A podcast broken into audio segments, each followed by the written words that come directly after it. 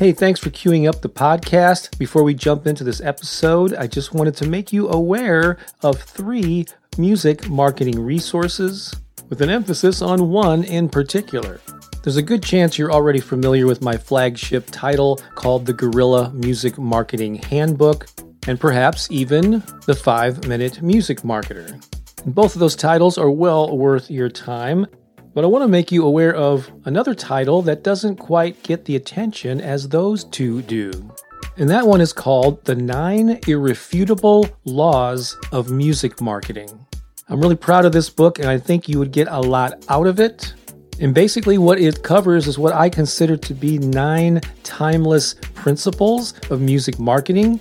So, regardless of the new website, app, or tool, because they're always changing, as you know, these are principles you can apply no matter what. They're timeless. They tap into that eternal connection that people have with music and with music makers. So I think you would get a lot out of this book. It's available on Amazon in at least a dozen countries in both paperback and ebook formats. So go check it out The Nine Irrefutable Laws of Music Marketing. And now, enjoy the episode. This is the Music Marketing Podcast.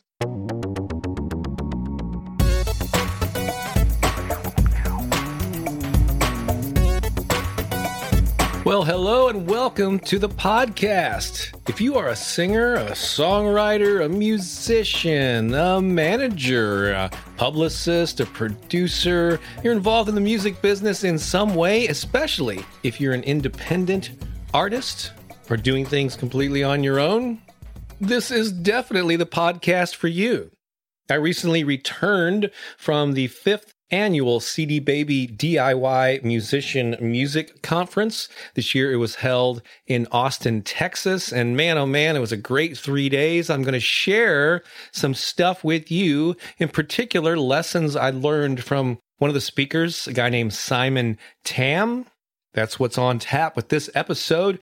By the way, I'm your host, Bob Baker. I am the author of the Guerrilla Music Marketing Handbook, the five minute music marketer, and the nine irrefutable laws of music marketing, and many other resources for musician types like you.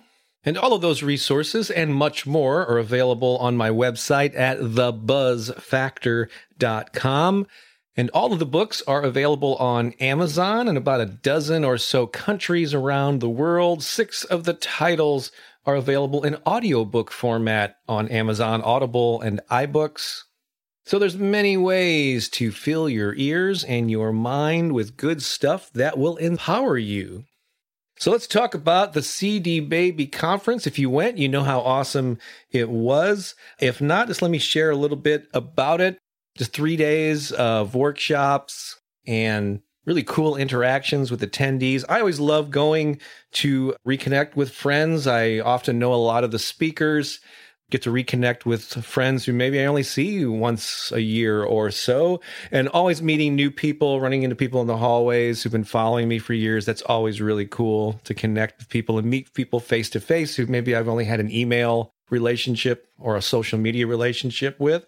This year, the conference featured some pretty big name keynote speakers. Uh, one of them was Questlove, who you may know is the drummer for The Roots and probably has had a lot of exposure in recent years because The Roots is the house band for The Tonight Show with Jimmy Fallon. So he's the drummer with the fro that has the hair pick in his hair. And it was really cool listening to him being interviewed about uh, growing up in Philly and how instrumental he and the people he hung out with were in creating kind of a, a scene not only there, but it, one that spread across the country and the world with some of the artists that he worked with over the years. One of the coolest things for me was seeing uh, Darryl McDaniel, who was the founding member, or a founding member of Run DMC. He is the DMC of Run DMC, Darryl McDaniel. And man, this guy was probably the most energizing and interesting speaker that I've ever seen, to be honest. And I've been to a lot of conferences and heard a lot of speakers, but this guy, man, was on fire. He just took the microphone and talked solo, paced the stage, told stories. He was funny. He was moving. talked for a good hour and 15 minutes, and he could have got a lot longer. I would have enjoyed it just as much. So that was really awesome. But the one speaker I'm going to primarily focus on the rest of this episode is a guy named Simon Tam, who I was familiar with. I'd caught a couple of his uh, TEDx talks over the years, but I'd never seen him live. And he actually spoke twice once on niche marketing for musicians, and then another time on social media hacks, as he called it. But in case you're not aware of who Simon is, I'm just going to read some stuff from his Wikipedia page. So, Simon Tam is an Asian American author, musician, activist, and motivational speaker. He's best known as the bassist and founder of the Asian American rock band The Slants. So, get this Simon has, I think, holds the record for doing the most TED Talks. He's done 13 different TED Talks, different topics, different cities. His band, The Slants, for many years had this niche market at uh, like anime conventions, which is something they really capitalized on, which is pretty awesome. He's the author of a number of books, including How to Get Sponsorships and Endorsements, Music Business Hacks, The Daily Habits of the Self Made Musician. He also hosts a podcast called Music Business Hacks. And here's a really cool thing. In, I believe, 2017, he took a court case that was related to trademarking the name of his band, The Slants. Uh, this had gone to the courts, and they were trying to deny him the ability to trademark that name, saying it was a disparaging phrase. But it went all the way to the Supreme Court, and he won a unanimous vote all related to the First Amendment and so on. And since then, he capitalized on that. And now his band plays at and he speaks at conferences for lawyers and attorneys. So he's just a very smart, savvy, entrepreneurial guy who takes a lot of action and he's learned how to capitalize on opportunities that are presented to him. I just found his talks incredibly fascinating. I've got a pretty, well, funny or intriguing story about the moment that I met Simon that I'll tell you about at the end of this. But first, I'm going to share with you some of the key points that I took away from his two talks based on the notes that I took. And so here we go. I'm just going to jump into it. In his niche marketing workshop, he talked about the smallest viable audience. You may have heard uh, the term minimal viable product that's been going around for several years, but I think he coined the phrase smallest viable audience. You're probably familiar with this term niche marketing. Your audience is not everyone. How can you find a little slice of the population maybe that isn't being served by a musician or by an artist and how can you capitalize on that in his case he used the example of the slants and when they were doing the uh, anime conventions. I forgot how it all started because he said he and his bandmates weren't necessarily big anime fans, but I think they ended up playing at one and saw an opportunity and they became like the go-to band for many years to play these types of conferences and they became well known among the people that attend these things. And then that led to other similar types of conventions and these places paid them well to bring them in and perform. And so when he talks about the smallest viable audience, yes, you want to niche things down. You want to have a very select targeted group that you're catering to and that you're not only attempting to attract, but when you know like who this audience is, then you know where to go, you know where they hang out. But he said smallest viable audience. So an audience can possibly get too small if you get too nichey and it's not viable. And by viable, he means there's enough of a population there where you can make an impact, where you can reach them, or where there's an opportunity to make money because when you target this group, there are events or associations or ways of reaching them where they will be willing to pay you. So the smallest viable audience, you want to think small, but also is it enough to support you? And sometimes you don't know until you try, until you explore it for a little bit and then determine if it is viable. But I thought that was a pretty neat thing to keep in mind. SVA, the smallest viable audience. He also had a slide in his PowerPoint presentation. It had three simple words on it. It was gym, G Y M, like the place you go work out, plants, and then rain. And here's the way he described them. And he was basically talking about how to approach your career, how to approach your marketing and your activities related to your music career. So he talked about the gym. He said, You don't go to the gym one time and work out for 12 hours and then you don't go for six months. That's not the way you get in shape. You go for 30 minutes to an hour, maybe two or three times a week, and you do it consistently week after week, month after month, year after year. That's the way you get in shape. That's the most effective way to use a gym. It's also the most effective way to pursue your music career. Consistent action done on a regular basis, repeatedly over time. Have you heard that anywhere before? Probably so.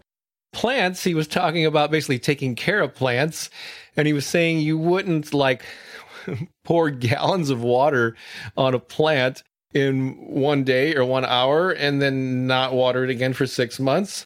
In the same way with the gym, you water it little by little every few days, give it just enough to keep it fed, keep it growing, keep it nourished, and you do that consistently over time. And so, how that relates to the way musicians promote themselves and pursue their careers is when you're really into it, when you got a new CD out, you have a big gig coming out, when you pour it on and then you're all into the marketing and getting the word out there and you're all into it, then that event comes and goes, and then people don't hear from you for six months. Uh, you move on to other things, you get distracted. It happens. Don't beat yourself up if you fall into that category. Just know the best way to pursue a music career or any worthy endeavor is to do it consistently. Give it that little bit of water, that little bit of fertilizer, that nourishment to keep your career and your engagement with your fans growing, keeps them healthy, it keeps it hydrated. And you do that on a regular basis, week after week, month after month, year after year. And that's how your career grows. Ooh, there's a little plant pun for you. And then the third word on that slide was rain, as in R A I N. And basically, Simon was talking about, uh, you know, when there's a thunderstorm, there's a certain number of, I don't know, gallons per inch or per foot that come down. He said if you were to take that body of water that falls from the sky and you spread it out over a wide area, you know, it's just going to be a few drops falling in any given square foot or square yard. And so you barely would even notice that if you got a couple of raindrops on your head. But when that's all concentrated into a small area, it's noticeable. It has an impact. Oh my God, it's raining. I better stay indoors. Like I need to grab a raincoat. I need to grab an umbrella because that's when it makes an impact when it's compacted into a small area. So, how does this relate to marketing? When you take your limited time, your limited money and energy, and you disperse it over a wide area, like when you're trying to appeal to everyone, when you're trying to be on 10 different social media sites, when you're doing umpteen things, you're spread out and you're just going to get drops of rain in all these different areas. So the way to make an impact is to choose what you think is the most potential areas of impact. Who are the groups? What's the what are the sites? What are the venues, the forums, the media outlets where you're probably going to get the most results and make the most impact and pour all your efforts into those things instead of trying to be everywhere and do everything. And this is tough because you want to be everywhere, you want to do everything, and you just have to make your best guess at where your best use of your time and money is going to be. But make that guess and try to have a huge or a sizable, I should say, impact in a small little area, a niche, or a site, or wherever, or a city. And you'll probably have everyone running for their umbrellas. you'll make more fans and make more of an impact with your music. Simon also recommended a resource that I had never heard of before, but it really sounds cool. It's called Agora Social Media Lab. And I'm pretty sure Agora is spelled A G O R A. Agora Social Media Lab. And it's a site where basically they spend money every month on different social media things and they test things out. Because you hear all kinds of things, people recommend all kinds of different things about when you should post on Facebook or how long videos should be and all these do's and don'ts, but they actually test it. They spend thousands of dollars. I don't know if it's for their own promotions or for clients that they serve or what the deal is, but they give you the real results of different campaigns and different efforts and show you the timely results that they're getting and share that with you through their website and through a podcast and all that stuff. So I've only barely checked that site out, but it looks very promising. So check out Agora Social Media Lab. Another thing Simon talked about when he was uh, relating to uh, communicating with your fans, and I guess this was his social media talk, he said, think of it as a telephone, not a megaphone. I love that. So when you use your telephone to communicate with people, what is it usually? Usually it's one on one. Sure, there are conference calls and webinars or whatever that you can log into with your phones, but for the most part, you are speaking one on one to an individual having a personal conversation versus the megaphone when you're speaking to a crowd and again, kind of spraying your message over a mass audience. And unfortunately, most musicians, when they go to market themselves, use that megaphone approach. You can do that sometimes, that's cool, but think more and more along the lines of a telephone. You really have to have personal one on one communications, or at least one to a few types of communications when you are posting things and sharing things and interacting online. It's all about engagement and personal relationships with your fans and with other musicians and people in the music biz and all that stuff. But my mantra, of course, has always been focus on fans. But whoever it is, think telephone, not megaphone. Okay, here are a couple more phrases I wrote down that really spoke to me.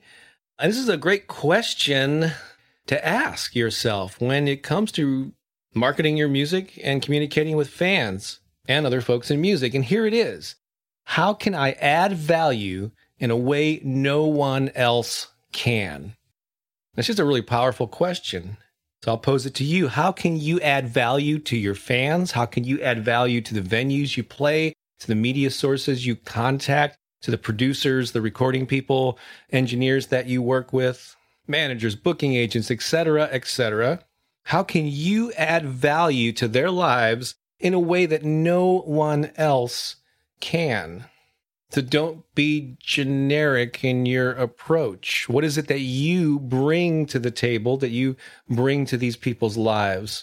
That because of your unique qualifications of who you are and the experiences that you have and the talents that you possess, you are the only person who can deliver that value. It's a great question to ask. He also made another statement that I just loved. He said, People want to see themselves in your music and your content. That's really cool. That really changes the perspective because quite often when you're promoting yourself or communicating, it's all about you and here's what I do and here's what's really cool about me, me, me, me. But really, what gets people's attention, what will attract people to you, is when they see themselves in your music. It's when they see themselves in the things that you're sharing online. When they go, oh, this person is like me. They get me. This speaks to something that I can relate to. So I'm not going to go into too much depth or any depth right now about how to implement that, but just think about that. People want to see themselves in your music and in the content and in the things that you share. And then Simon had a quick tip about using hashtags, which are on most uh, social media sites these days, but in particular, Instagram is very hashtag friendly. You can get some bang for your hashtag. I almost said hashtag butt, but no, your hashtag buck.